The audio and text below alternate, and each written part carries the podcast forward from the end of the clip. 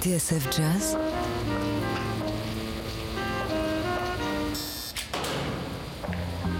dans les coulisses de la grande histoire du jazz.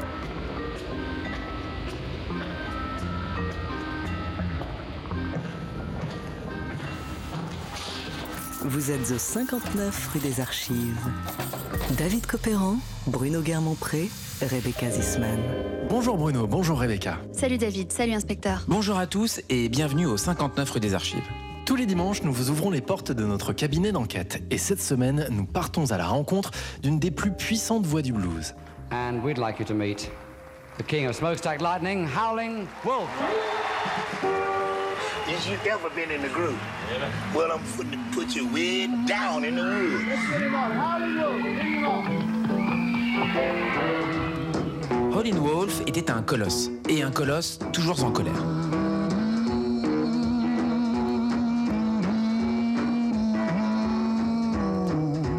De son sud natal à Chicago, en passant par Memphis, puis par l'Europe où de jeunes adolescents se prosterneront à ses pieds, il faut dire que l'existence n'avait pas épargné Chester Burnett.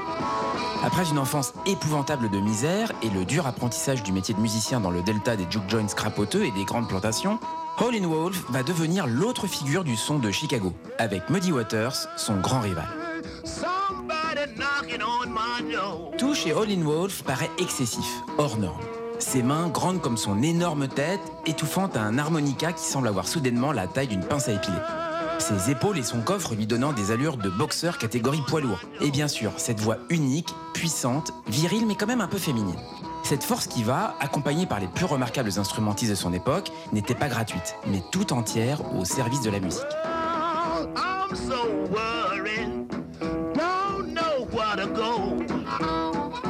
Le producteur Sam Phillips lui a d'ailleurs rendu le plus bel hommage qui soit en affirmant qu'Howlin' Wolf ne chantait pas, ne jouait pas, mais il projetait son âme dans le studio.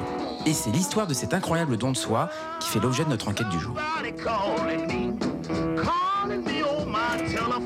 Étagère 2, boîte numéro 3, dossier HW 1959, Howling Wolf, le blues, toute griffe dehors. Enquête, dossier secret. Bienvenue au 59 rue des Archives. David Copéran, Bruno Guermont-Pré, Rebecca Zisman.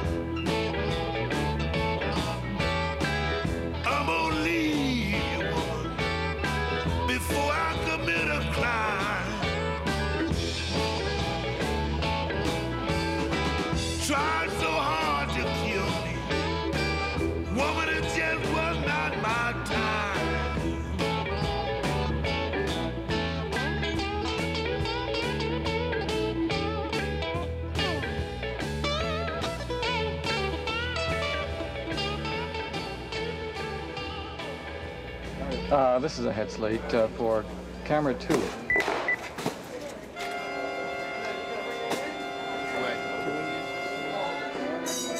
Los Angeles, le 20 janvier 1965. Le plateau de l'émission Shining, diffusé en prime time sur la chaîne de télévision ABC, est en pleine effervescence.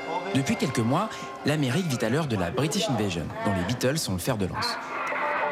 Ce soir-là, Jack Wood, l'animateur de ce programme clairement destiné à la jeunesse blanche du pays, accueille des Rolling Stones en pleine ascension vers la gloire.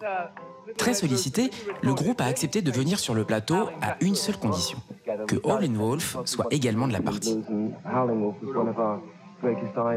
Enfin connaisseur du blues originel, Brian Jones a du mal à cacher son impatience alors que Jack Wood essaye de l'interviewer à propos des influences de son groupe.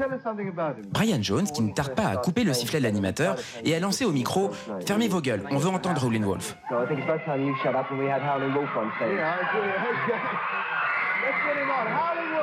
Un quinquagénaire en dimanché entre dans le champ de la caméra, large d'épaule, le parpaing de la mâchoire fendue d'un sourire inquiétant.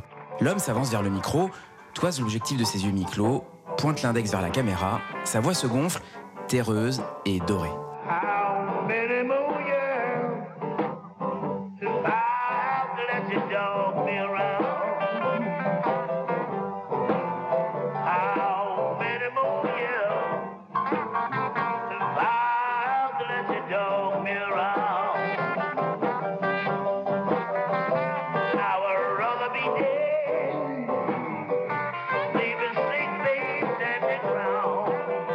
Wolf avait gravé cette chanson un jour à Memphis dans le studio Sun du producteur Sam Phillips, celui qui allait découvrir Elvis Presley.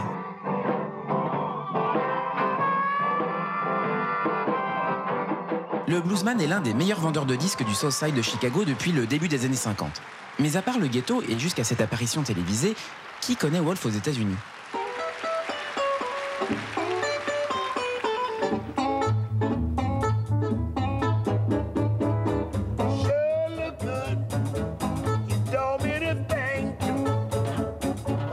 Précédent, il a participé au grand cortège de l'American Folk Blues Festival, qui a propagé la bonne parole à travers l'Europe. Le monde découvre ébahi ce colosse du blues, qui va devenir une des influences majeures du rock'n'roll naissant. Mais avant d'en arriver là, Howlin' Wolf avait rencontré bien des difficultés. Agent Z, Chester Arthur Burnett est né le 10 juin 1910 dans le hameau de White Station, Mississippi, à 6 km de West Point, une grosse bourgade de 5000 habitants à l'époque, à la frontière de l'Alabama, donc assez loin du Delta. Son père, Léon Doc Burnett, est métayer, et sa mère, Gertrude, est d'origine Choctaw, de la réserve indienne de Shukalak, toute proche de West Point. Très claire de peau, Gertrude n'a que mépris pour son nègre de mari et presque autant pour le petit Chester à la couleur de peau très foncée. Le mariage ne tient pas et Doc part alors gagner sa vie dans les riches plantations du Delta. Gertrude rejoint aussi une plantation plus au nord pour tenter d'y gagner sa vie. C'est à Gibson, près d'Aberdeen, qu'elle devient une fervente chrétienne. S'implique dans sa communauté baptiste et Choctaw et se met en ménage avec un pasteur bien plus âgé qu'elle.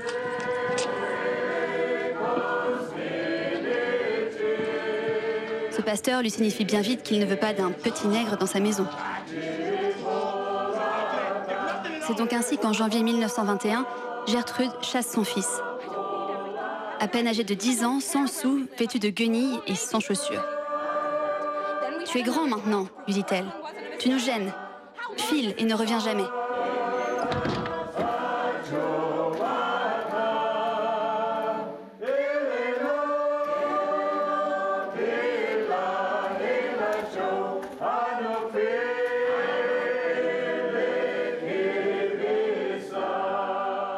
Commence alors une période très difficile pour le jeune Chester. Et oui David, après une période d'errance, affamé et transit froid, Chester finit par rejoindre le foyer d'un grand-oncle du côté paternel, un certain Will Young. Ce petit métayer voit dans l'arrivée de ce déjà grand gaillard une main-d'œuvre supplémentaire et surtout corvéable à merci. Battu, rejeté avec les bêtes de l'étable, à peine vêtu et nourri, Chester est littéralement maltraité. Seuls des voisins, les Swift, et la musique lui apportent une once d'affection et de réconfort. Pour la musique, euh, il doit s'agir essentiellement de celle de l'église, non, inspecteur? Exact, David. Mais il y a aussi celle qu'on pratique pendant les travaux des champs, qui peuvent occuper jusqu'à 16 heures d'une journée en fonction des saisons. Et dans le coin de la grange qu'on lui laisse, un autre voisin lui a fabriqué un didley bow, cette corde fixée au mur sur laquelle on fait glisser une bouteille ou un canif pour imiter le son d'une guitare ou d'une contrebasse.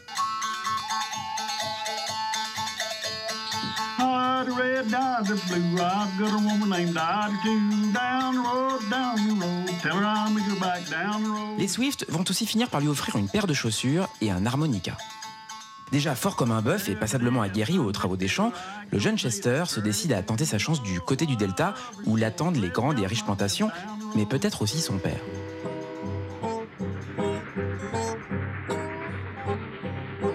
Il saute donc dans un train qui l'emmène au-delà de la Yazoo River. Et il finit en effet par retrouver son géniteur qui s'est remarié avec Ivory Crowley.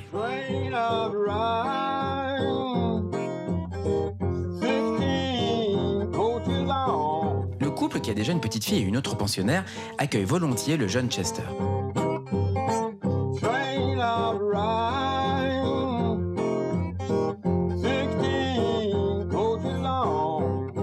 Inspecteur, dans nos précédentes enquêtes sur Muddy Waters ou Robert Johnson, on a vu que la tradition musicale du Delta est très riche à cette époque. En quoi va-t-elle influencer Chester Burnett Eh bien, pour le savoir, mon cher David, il faut écouter All in Wolf lui-même. C'est dans le Delta que j'ai vraiment entendu du blues pour la première fois. Aujourd'hui, les gens croient que tout le Mississippi a toujours chanté le blues, mais c'est totalement faux. Dans les années 20, il n'y avait du blues que dans le Delta. Et c'est donc dans ce cadre précis que Chester va faire une rencontre déterminante. Agent Z,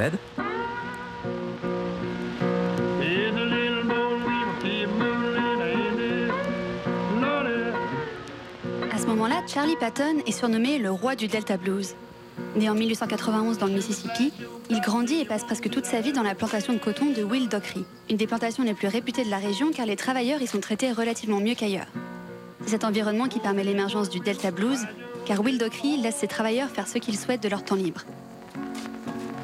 S'ils veulent faire de la musique, grand bien leur face.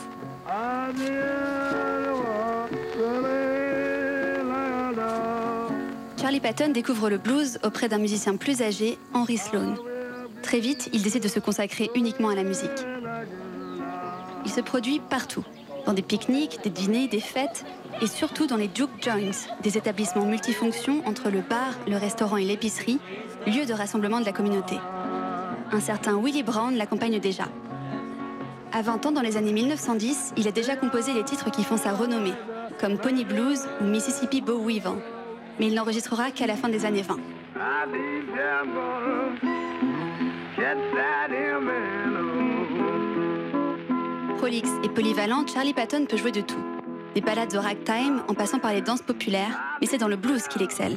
Son jeu de guitare, souvent en open tuning et agrémenté de bottleneck, mélange les basses à des aigus grinçants.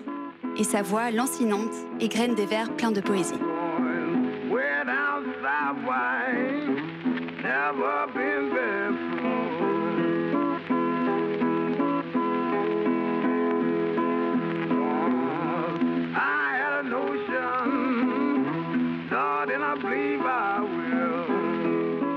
Charlie Patton est un modèle pour beaucoup. Et il a lancé un mode de vie qui sera repris par de nombreux bluesmen. Sur la route, fauché, amateur de femmes et de boissons, il mourra rapidement à l'âge de 43 ans. Un profil légendaire qui va profondément influencer le jeune Chester Burnett, futur All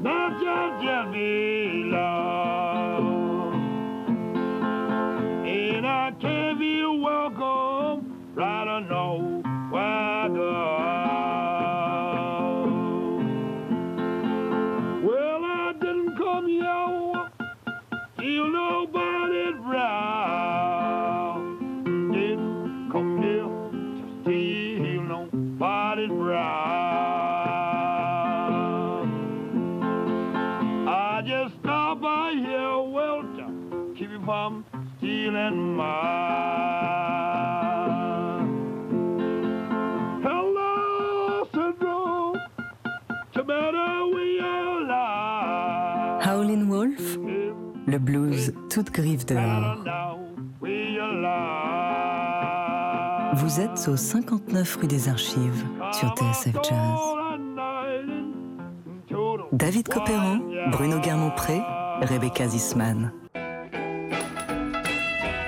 Son nom est Holling Wolf, mais à la fin des années 20, il n'est encore que Chester Burnett, un jeune métis noir et indien aux yeux clairs et à la carrure de déménageur.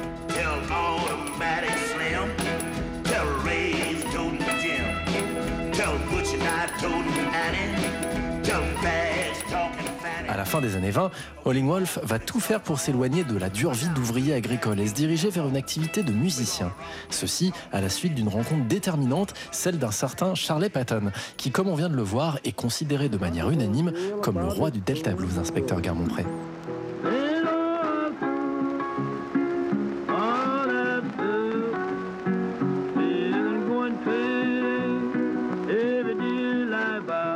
De Charlie Patton, le jeune Chester Burnett va vivre une véritable révélation musicale. Et Charlie Patton est effectivement à l'origine de cette vocation, comme Howlin' Wolf l'avouera sans embâche quelques années plus tard. Quand on le voyait hors de scène, Charlie Patton n'impressionnait pas. Un petit indien, très cuivré, pas beau, chétif. Mais dès qu'il se mettait à chanter, c'était un lion qui rugissait, et on l'entendait à des lieues à la ronde. Il se roulait par terre, jouait de la guitare à genoux en se déplaçant sur le sol, faisait d'incroyables grimaces. Et tout le monde l'encourageait, l'applaudissait, s'approchait pour le toucher et lui donnait plein d'argent. C'est là que j'ai compris ce qu'il fallait faire si on voulait que la musique vous rapporte. Aujourd'hui, on écoute les disques que Charlie a fait, mais cela ne donne pas du tout l'idée de ce qu'était un show de Patton. Charlie était avant tout un clown, beaucoup plus qu'un musicien. Et c'est d'abord pour ça qu'il avait un si grand public. Oui, je peux dire qu'une grande partie de mon style et de mes manières viennent de lui.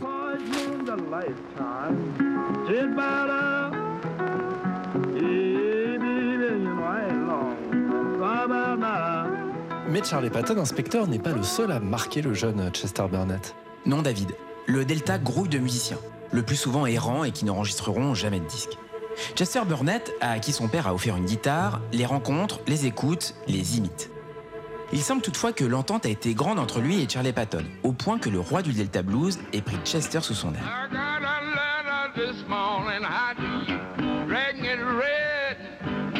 Say, hurry, hurry, the gal, your love is dead. I got a letter this morning, I say, how you reckon it read? En bon entertainer, Patton a vu que la différence physique entre les deux musiciens, à la limite du comique, plaît beaucoup au public. C'est à ce moment-là que Chester adopte le patronyme de John Dee, comme s'en souvient une autre influence majeure, un certain Sunhouse. You know, Charlie Patton jouait très souvent en compagnie de John Dee, un énorme gamin qui ne jouait de la guitare qu'en accord ouvert de sol, sans doute parce que ses doigts étaient bien trop gros pour pouvoir faire autre chose. Charlie s'arrêtait souvent de jouer pour boire et courir les filles. John Dee prenait alors sa place et faisait tout comme Patton, y compris les clowneries que le public aimait tellement.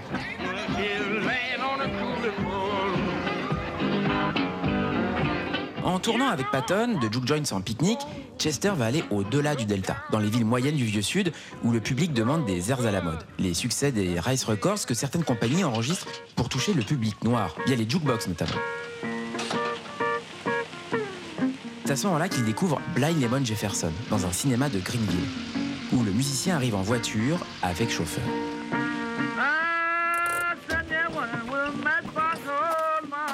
Le bluesman texan est alors la vedette du blues, un genre qu'il a presque figé dans sa forme que nous connaissons aujourd'hui.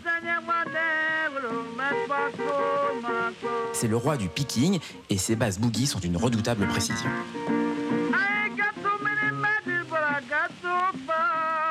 Deux autres figures vont contribuer à forger le style de Chester Burnett. Agent Z? La première est Tommy Johnson, que Chester rencontre à la plantation Young and Morrow à la fin des années 20.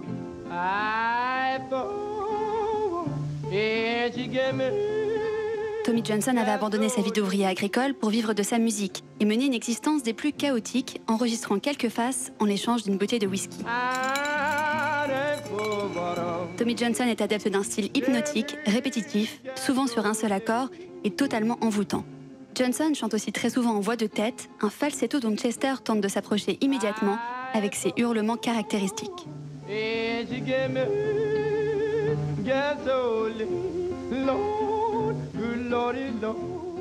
Et la seconde figure, Agent Z? Chester a toujours revendiqué l'influence de Jimmy Rogers, un chanteur de country music superstar de l'époque qui vend des millions de disques et avec qui un certain Louis Armstrong a même enregistré en 1931 un tube intitulé Blue Yodel Nine.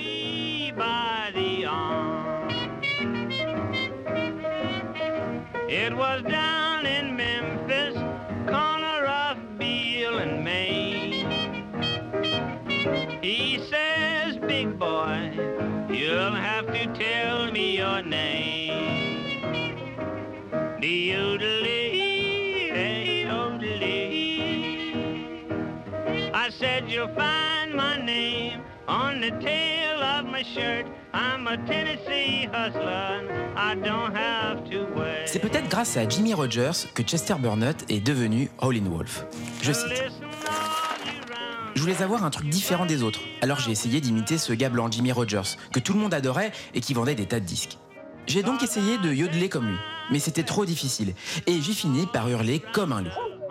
Finalement, ça me convenait parce que ça allait bien avec la tête que j'avais. Sa stature, ses yeux bleu-gris, sa voix sombre et virile, abîmée par des angines attrapées à dormir dans la grange humide de son grand-oncle et jamais soignée, tout conduit Chester Burnett à devenir un loup hurlant dès 1929. À partir de ce moment-là, Howlin' Wolf va faire le pari de ne vivre que de sa musique. En parcourant le delta en tous sens tout d'abord, puis en s'aventurant jusqu'en Arkansas, en Oklahoma et même vers la Floride ou la Louisiane. Ces voyages étant plus faciles à effectuer à deux, il s'adjoint l'aide de jeunes musiciens comme Johnny Shines, Floyd Jones et même un certain Robert Johnson. Il va aussi croiser la route d'un certain Rice Miller, qui plus tard sera connu sous le nom de Sonny Boy Williamson, deuxième du nom. C'est lui qui va véritablement enseigner à Howlin' Wolf les subtilités de l'orgabouche, j'ai nommé l'harmonica. Un harmonica fixé sur un rack qui lui permet de jouer aussi de la guitare.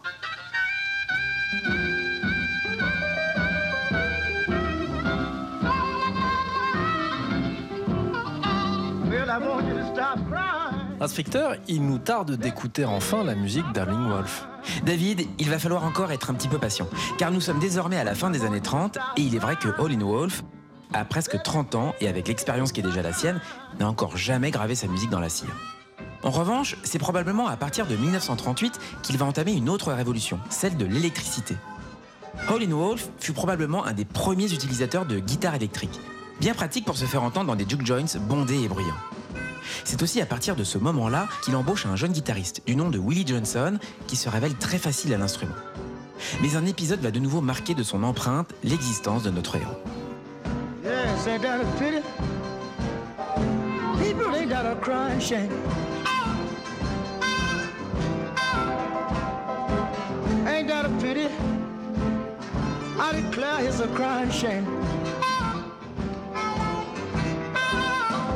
Waited till I got nine below zero and put me down for another man.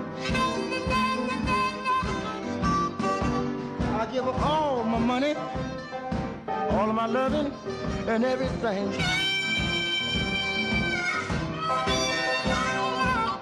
All my money, all my loving and everything.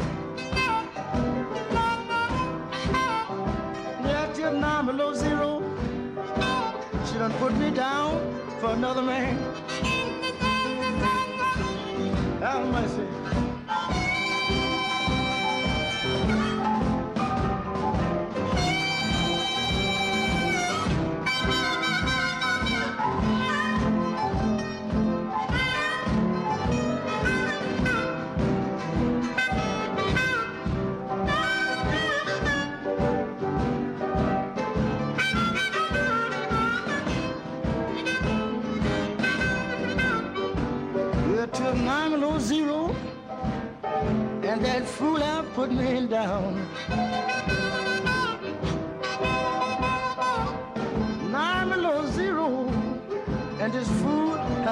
Me down.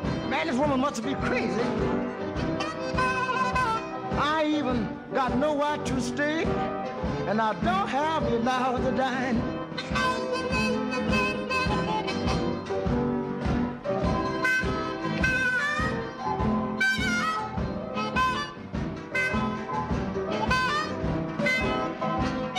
Howlin' Wolf, le blues toute griffe dehors. Vous êtes au 59 rue des Archives sur TSF Jazz. David Copéran, Bruno Guermont-Pré, Rebecca Zisman.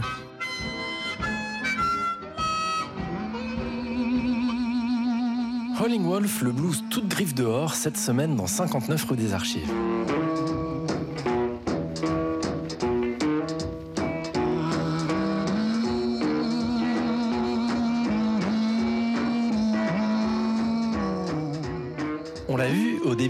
40, Howling Wolf s'est imposé comme la figure du Delta Blues, en digne successeur de Charlie Patton et de Son House. Tel un pionnier, il a aussi imposé un son nouveau en adoptant la guitare électrique. Pourtant, il n'a alors toujours pas enregistré de disque, et il faudra attendre encore un peu pour que les labels s'intéressent à lui, car en 1941, c'est l'armée qui appelle Chester Burnett sous les drapeaux, inspecteur Guermont. Effectivement, David, Howlin' Wolf est incorporé au bataillon dès le mois d'avril 41, soit 8 mois avant l'attaque de Pearl Harbor en décembre de la même année.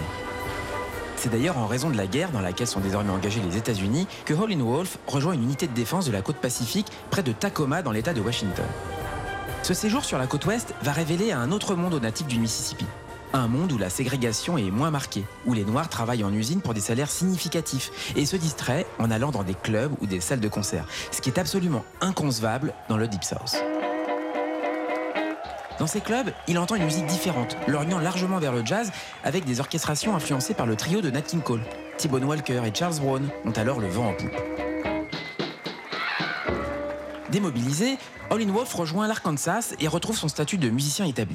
Mais l'idée de créer un orchestre moderne et teinté de jazz comme ceux qu'il a vus sur la côte pacifique et que la radio devenue généralisée permet d'entendre dans tous les foyers fait son petit bonhomme de chemin. Après son mariage en 1947, Chester Burnett s'installe à Memphis, dans la banlieue noire d'une ville qui croît à toute vitesse. N'est-ce pas, Jean Z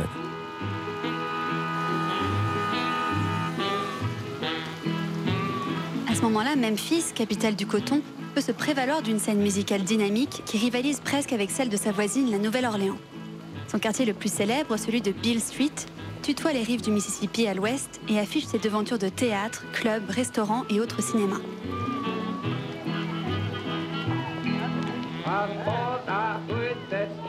Autant de points de rencontre de la population noire, tout juste débarquée de la campagne et avide de soirées où se dépenser au son du blues qui jaillit de toutes parts. Depuis la fin des années 20, les musiciens sont légion et se produisent à même la rue. B.B. King, qui érode à l'époque, s'en rappelle ainsi. C'était à celui qui chanterait le plus fort et attirerait le plus de monde. Quand ça faisait trop de bruit, les flics, qui étaient tous blancs, dispersaient la foule sous prétexte qu'elle bloquait la circulation sur First Street. Ce qui n'empêchait pas les chanteurs de recommencer dès que les flics avaient le dos tourné.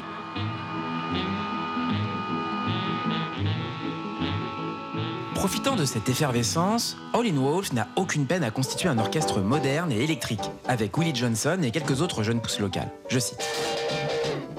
Je n'ai vraiment eu qu'à ramasser les meilleurs. Willie Johnson et son copain M.T. Murphy, plus tard Pat Air aux guitares électriques, Junior Parker et James Cotton qui jouaient comme ce sacré Sonny Boy à l'harmonica.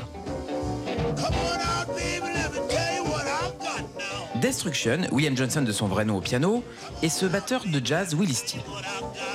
C'était vraiment un bon ensemble. Je nous ai appelés les House Rockers et on a fait vraiment rouler et tanguer tout Memphis et les États autour.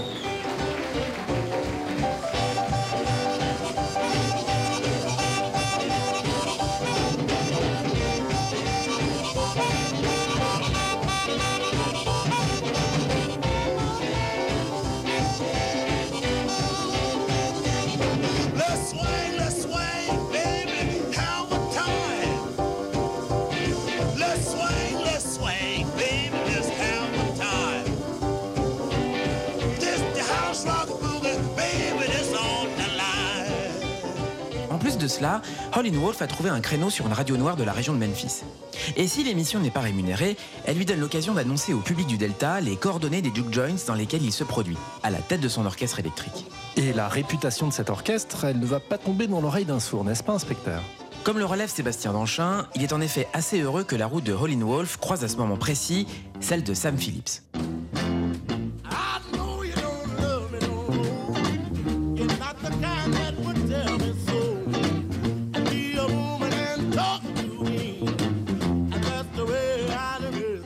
De la petite aristocratie terrienne blanche de l'Alabama, lui-même élevé au contact du blues, Phillips a perçu très tôt l'impact qu'aurait un jour la musique populaire afro-américaine sur le reste de la planète, à une époque où le blues était au mieux considéré comme un genre ethnique pittoresque.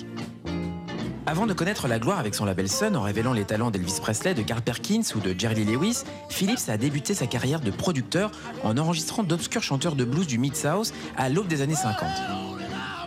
Sa rencontre avec le Wolf remonte à mai 1951, un an après la création de son studio, le Memphis Recording Service. Et elle s'est figée à jamais dans la mémoire de Sam Phillips.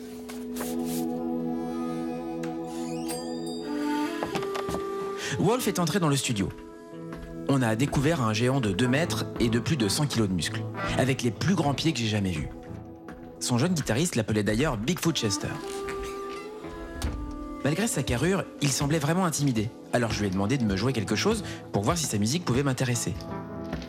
Il a paru se demander un instant ce qu'il allait faire, a jeté un coup d'œil aux uns et aux autres, et il m'a dit Monsieur, je vais d'abord vous jouer à un vieux truc. Alors il a sorti un harmonica de sa poche et s'est mis à souffler dedans et à chanter. Au fur et à mesure, il s'est totalement investi dans son blues et ne faisait plus attention à personne. Il frémissait d'émotion, tandis qu'il chantait, son visage ruisselait de sueur. Ses yeux semblaient s'illuminer quand il les ouvrait, d'énormes veines saillaient de son cou. Il ne chantait pas, il ne jouait pas, il projetait son âme dans le studio. Quand il a fini, nous sommes restés un long moment sans pouvoir parler. J'avais l'impression d'avoir assisté à la création de l'homme. De tous ceux que j'ai eu la chance de découvrir, y compris Presley, Wolf est mon chef-d'œuvre.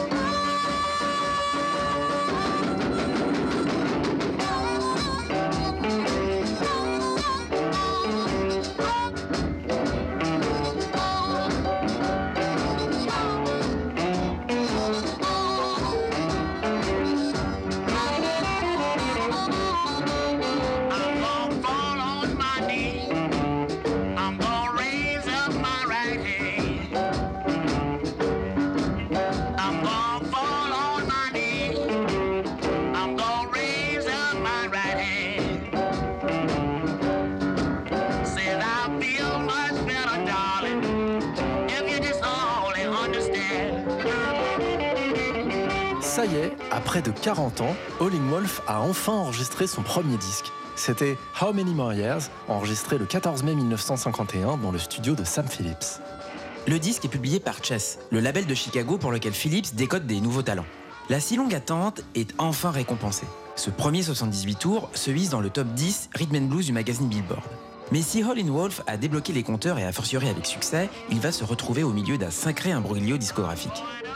Agent Z, Le réseau complexe de l'industrie musicale de l'époque et les relations que Sam Phillips entretient avec les distributeurs font que nombre de morceaux à succès qui sont enregistrés chez lui sont ensuite vendus sous licence à d'autres labels comme Chess Records à Chicago ou Modern à Los Angeles. C'est d'ailleurs sournoisement que Sam Phillips mènera en bateau les frères Biari du label Modern et les frères Chess de celui du même nom pour vendre au plus offrant les titres du loup hurlant. Parfois, une version différente des mêmes morceaux avec juste un nom différent. Comme par exemple ce Morning at Midnight, publié par RPM, un sous-label de Modern, quelques mois seulement après le succès de Morning at Midnight, publié par Chess.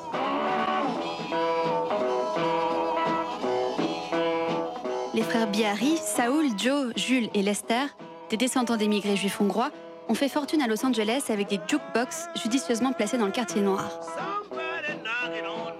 Ce petit capital leur permet de monter une maison de disques indépendante, mêlant à la fois jazz, country, variété et rhythm and blues. À partir de 1949, le rhythm and blues est le genre qui se vend le mieux en tirant parti de l'arrivée du micro-sillon 45 tours. Les frères Biarry font donc appel à des chasseurs de tête pour repérer les futures stars, en particulier dans ce domaine. Ike Turner est l'un de ces recruteurs, et c'est lui d'ailleurs qui a amené Howling Wolf et bien d'autres artistes de premier plan, comme B.B. King, dans les studios de Sam Phillips.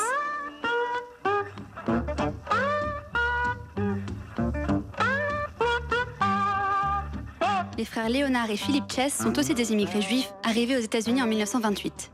Ils font vite des affaires dans le monde de la nuit et deviennent propriétaires de bars dans le South Side où ils reçoivent Lionel Hampton, Ella Fitzgerald et Billy Eckstein.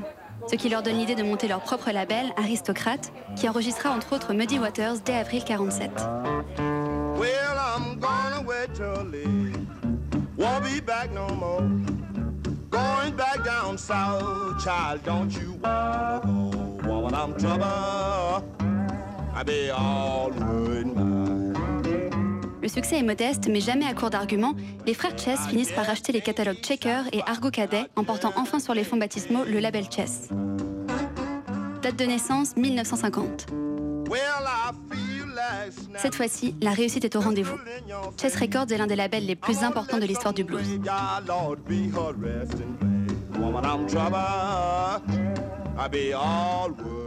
Les frères Chess se sentent proches des Afro-Américains, qui souffrent de la pauvreté et du racisme. Un peu comme eux finalement, qui sont des déracinés ayant dû fuir leur terre natale et changer de nom.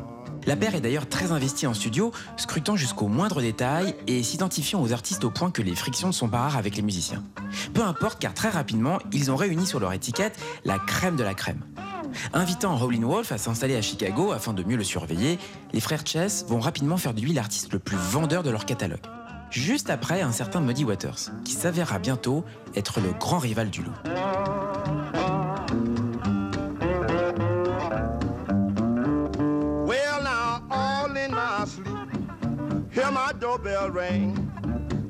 For my baby, I didn't see not a doggone thing. Woman, I was trouble, I was all worried mine.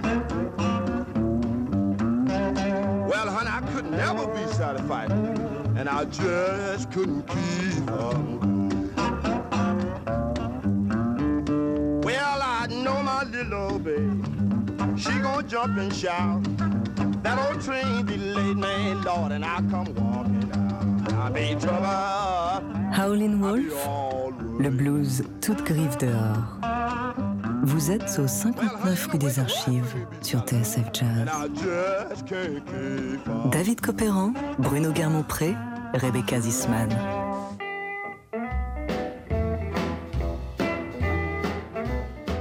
Howling Wolf, l'épopée du loup hurlant, cette semaine dans 59 rue des Archives.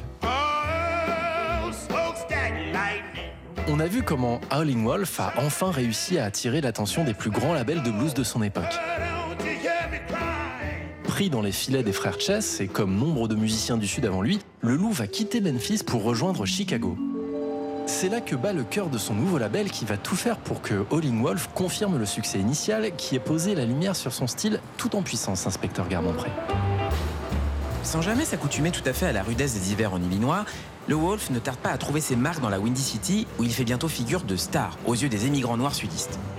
Comme le remarque Sébastien Danchin, son répertoire, construit autour d'une poignée de phrases récurrentes et de thèmes empruntés à des maîtres du Delta Blues, trouve un écho profond auprès des anciens forçats du coton.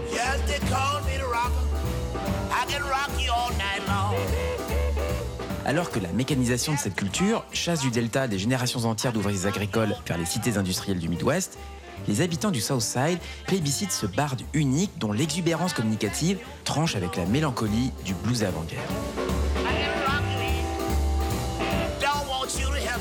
Pourtant, la concurrence va être rude au sein du label Chess. Et oui David, les frères Chess n'ont pas lésiné en signant Jimmy Rogers, Little Walter, Otis Spann et Willie Dixon. Willie Dixon, leur auteur attitré, qui va s'avérer être un partenaire de choc pour Howlin' Wolf. Et surtout, il y a Muddy Waters. Le grand rival de Howlin' Wolf. Assez intelligemment, Leonard Chess ne veut pas mettre en concurrence ses deux protégés. Si Howlin' Wolf est le seul à être admis dans son bureau sans rendez-vous, repartant toujours la porte sous le bras avec le montant de ses royautés dans la poche, Muddy Waters est sa poule aux œufs d'or. Il faut pourtant reconnaître que Colin Wolf va vite s'attirer une réputation d'homme en colère, voire un homme violent. En fait, comme le formule astucieusement Christian Casoni, Wolf a la chance ou le malheur d'être tout ce que Muddy Waters n'est pas. Aussi explosif que l'autre est introverti, aussi bravage qu'il est digne, aussi paradoxal qu'il est constant.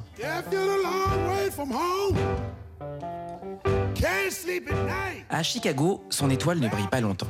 Owen Wolf a beau forcer le trait pour se démarquer de Muddy Waters, son rival le relègue toujours en position de challenger. Pourtant, le loup va enchaîner les chefs-d'œuvre, régulièrement aidé par Willie Dixon, avec qui il entretient une relation fondée sur l'admiration, la jalousie et le mépris tout à la fois. Agent Z, Contrebassiste, auteur, producteur, mais aussi ancien boxeur, Willie Dixon quitte son Mississippi natal dès les années 30 et obtient un petit succès avec le Big Free Trio dans l'immédiate après-guerre. Embauché par les frères Chess comme musicien de séance, il va vite prendre une importance considérable dans les productions du label en composant un nombre invraisemblable de tubes pour les artistes maison.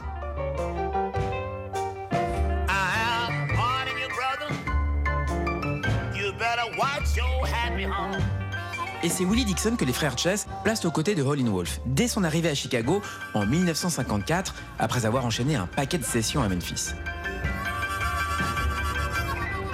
Wolf, qui avant même de débarquer au volant de sa rutilante de Soto avec 4000 dollars en poche, a trouvé un guitariste régulier à la verve cinglante, le jeune Hubert Sumlin, une sorte de fils adoptif avec qui le colosse va entretenir une relation fusionnelle.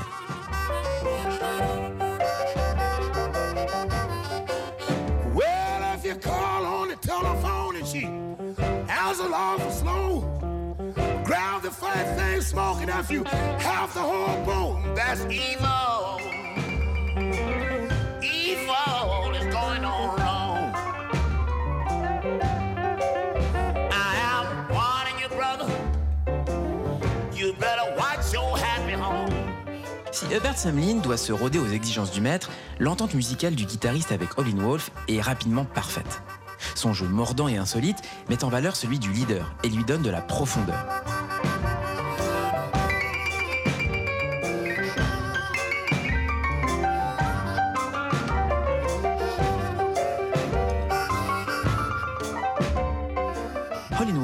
Va aussi avoir la bonne idée de l'associer avec le fidèle Willie Smith, comme sur ce Smokestack Lightning d'anthologie enregistré en juillet 1956.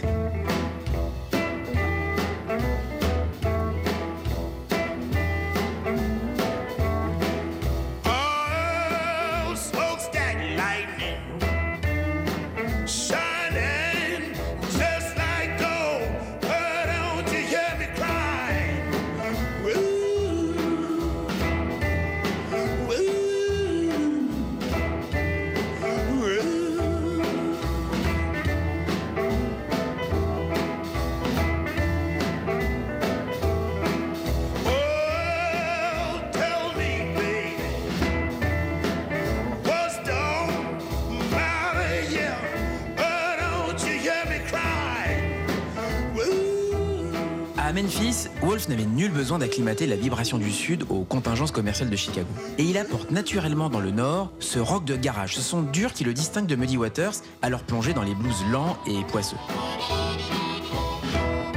D'abord observateurs l'un de l'autre, Muddy Waters et Howlin' Wolf vont progressivement se livrer une sorte de bataille de tranchées, où pleuvent les coups de canif au contrat de bonne entente sous la bannière Chess. Leur guerre picrocolline commence par une chicane devant le syndicat des musiciens. Wolf est censé remplacer Waters au Silvio's, à un bar du Southside, quand Waters part en tournée. Silvio Corozza, le patron, engage un autre groupe. Wolf porte plainte contre Muddy. Le syndicat déboute le plaignant et lui inflige une amende de 1000 dollars. S'ensuit une série d'enfantillages, comme le débauchage des musiciens dans le camp ennemi. Un exemple, inspecteur? Otis Pan, qui commence sa carrière pour Muddy Waters, et s'aligne aux côtés du loup. Muddy Waters avait pêché Eddie Shaw dans le sud. Il sera le saxophoniste de Howlin' Wolf jusqu'à la fin. Un soir, Muddy débarque en plein concert dans le club où Wolf a engagé Shaw après un seul gig. Muddy Waters a beau avoir un gabarit plus modeste, Wolf ne l'impressionne pas. Et il vient réclamer à Shaw, qui lui doit 20 dollars, le prix de son affranchissement. Wolf s'interpose. Voilà ton fric. Maintenant, tu fous la paix à mes musiciens. Ambiance, ambiance. Muddy Waters va rendre sournoisement les coups. En proposant par exemple à Hubert Sumlin trois fois le cachet que lui donne Wolf, pourtant réputé généreux avec ses musiciens. Au final, Muddy kidnappe Sumlin pendant un an. Wolf, qui finira par se réconcilier avec son guitariste, n'est pas furieux. Il a le cœur brisé. Muddy donne consigne à ses musiciens de ne pas fréquenter ceux d'en face. Mais en réalité, les sidemen des deux bords se saoulent régulièrement ensemble.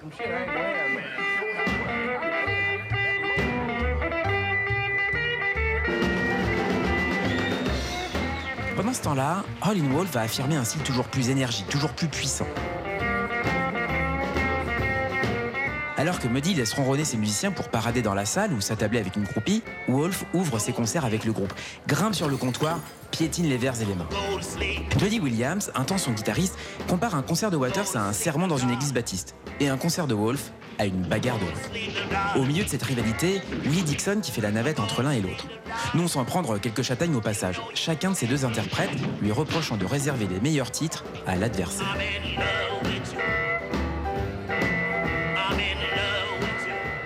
Pour que Wolf accepte d'enregistrer Spoonful, Dixon lui fait croire qu'il l'a destiné à Muddy. Mais inspecteur, nous sommes désormais dans la seconde moitié des années 50 et l'arrivée du rock'n'roll a changé la donne. Tout à fait. Et les succès de Bill Haley ou d'Elvis Presley ne sont pas sans influence sur la carrière des bluesmen de Chicago. Howlin' Wolf, lui, va devoir désormais s'adresser à un public nouveau.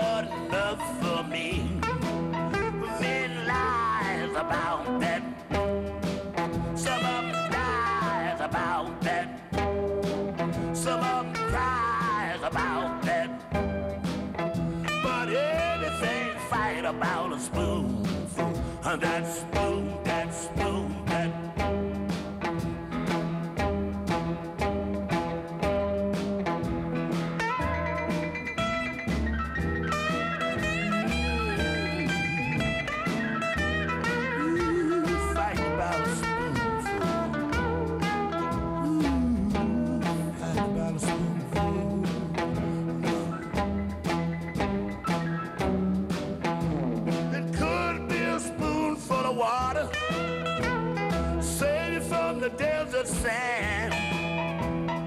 But one spoon of little 45. Save you from another man. A man lies about that. Retrouvez le 59 rue des Archives des inspecteurs Copéran, Guermont-Pré et Zisman en podcast sur la nouvelle appli TSF Jazz. À télécharger sur App Store et Google Store.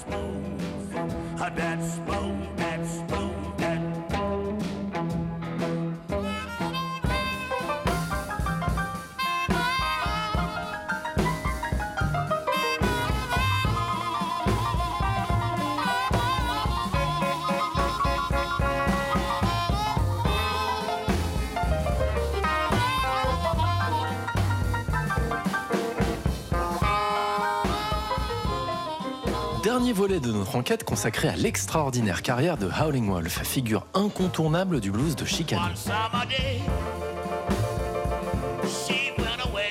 On retrouve le loup hurlant alors en pleine possession de ses moyens. La rivalité avec Muddy Waters, l'autre star du label Chess, bat son plein, mais Howling Wolf est en bonne position pour donner un élan nouveau à sa carrière. Surtout que l'arrivée du rock'n'roll va rebattre les cartes, inspecteur Garmont-Pré. Au début des années 60, Muddy Waters ne brille plus sur le South Side. Depuis combien d'années n'a-t-il pas sorti un hit? 1956 Got My Mojo Working? Tout le monde le surclasse. Little Water, Jimmy Reed, John Lee Hooker, puis Chuck Berry, Bo Diddley, et bientôt La Soul et le Revival. Muddy a anticipé une échappée vers l'international et le public blanc. Un public qui se retrouve par exemple chaque été à Newport pour le festival. Ou celui des campus universitaires qui s'intéressent au revival, grâce auquel ils découvrent des musiciens de la haute antiquité du Vieux Sud. Et puis à partir de 1962, il y a aussi l'Europe, où passe la grande caravane de l'American Folk Blues Festival. Ce festival itinérant, créé par deux amateurs de jazz allemands, Horst Lippmann et Fritz Rau, qui va sillonner l'Allemagne, la Suisse, l'Autriche, la Suède, le Danemark et l'Angleterre.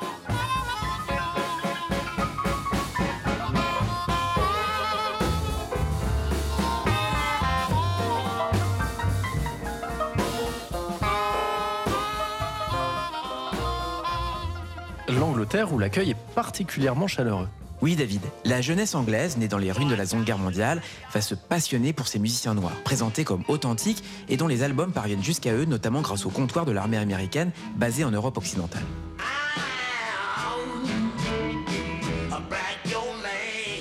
Le premier LP de Howlin' Wolf, publié par Chess en 1959, a obtenu un certain succès en Grande-Bretagne. Intitulé Morning in the Moonlight, l'album est en fait une compilation des titres enregistrés par Wolf depuis 1951.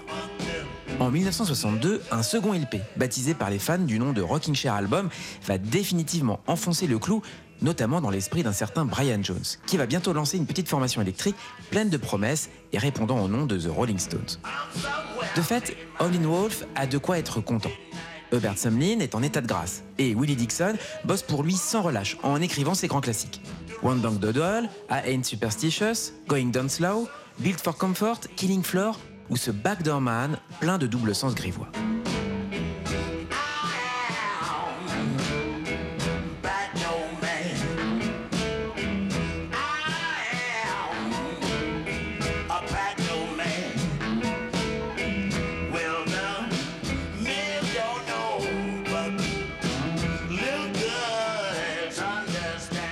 Membre de la tournée de l'American Folk Blues Festival en 1964, Wolf a le plaisir de constater que la reprise par les Rolling Stones de son Red Rooster se classe en tête des hit parades anglais. I am the little red rooster.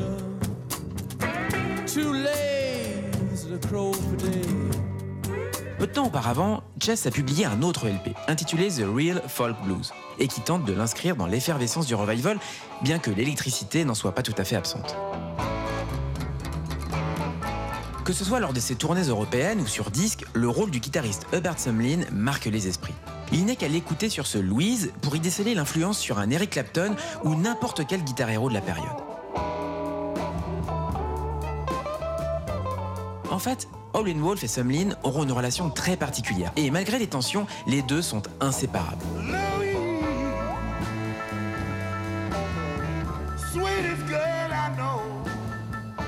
Agent Z, Le loup est très protecteur envers Hubert Sumlin comme un père.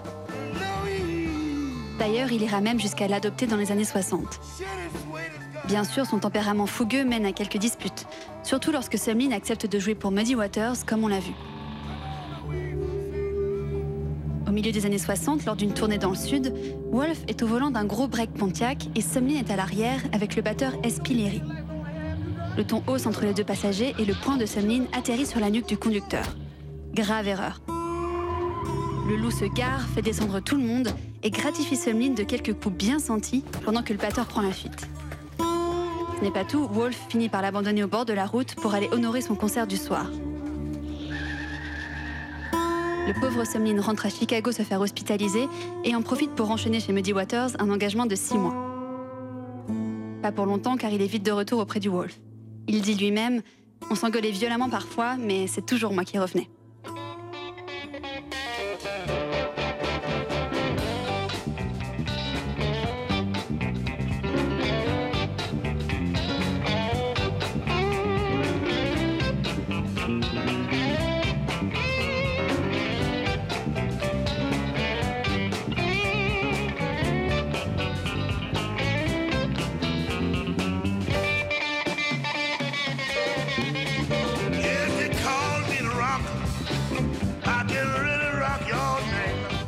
Inspecteur, Howling Wolf et Hubert Sumlin vont même retrouver Eric Clapton et leurs fans anglais en studio.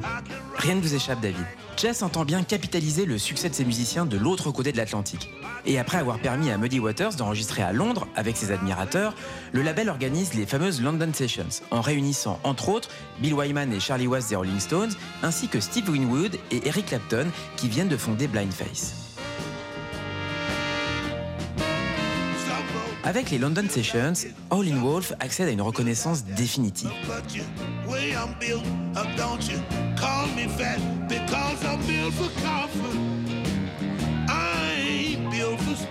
Mais ce moment sonne aussi son chant du cygne. Embringué par le fils de Leonard Chess dans des albums à la couleur psychédélique qu'il déteste, Howlin' Wolf va peiner à trouver l'inspiration. Pire, sa santé rendue précaire après un accident de voiture en 1973 et qui le blesse au rein, va assombrir la fin de sa vie. Le colosse, de plus en plus diminué, s'éteint le 10 janvier 1976. Inspecteur, on peut sans trop se tromper avancer que l'héritage d'Olling Wolf est énorme. Effectivement, David. Outre la place qu'il occupe dans l'histoire du blues, pour y avoir joué un rôle prépondérant depuis ses origines jusqu'à son accomplissement moderne, Howlin' Wolf aura marqué des générations entières. La liste de ses héritiers est infinie. The Rolling Stones ou Eric Clapton, comme on l'a vu. Mais aussi The Doors, Captain Beefheart, Tom Waite, John Fogerty et Jack White, j'en passe. Sa voix forte et déchirante, son implication totale dans la musique, la qualité de ses accompagnateurs et de son répertoire en ont fait l'un des plus grands bluesmen de l'histoire.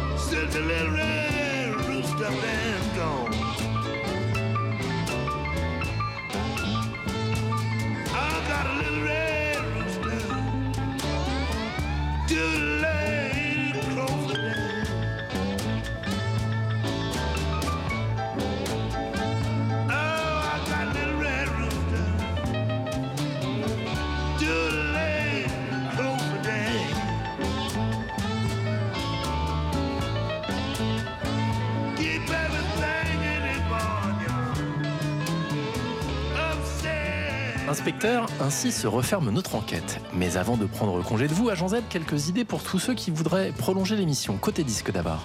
Universal, qui est propriétaire du catalogue Chess, a récemment publié Howling Wolf, Smokestack Lightning, The Complete Chess Masters 1951-1960. 4 CD pour revivre cette intense période discographique dans les meilleures conditions. Une suite couvrant les années 60 jusqu'au London Session serait véritablement la bienvenue.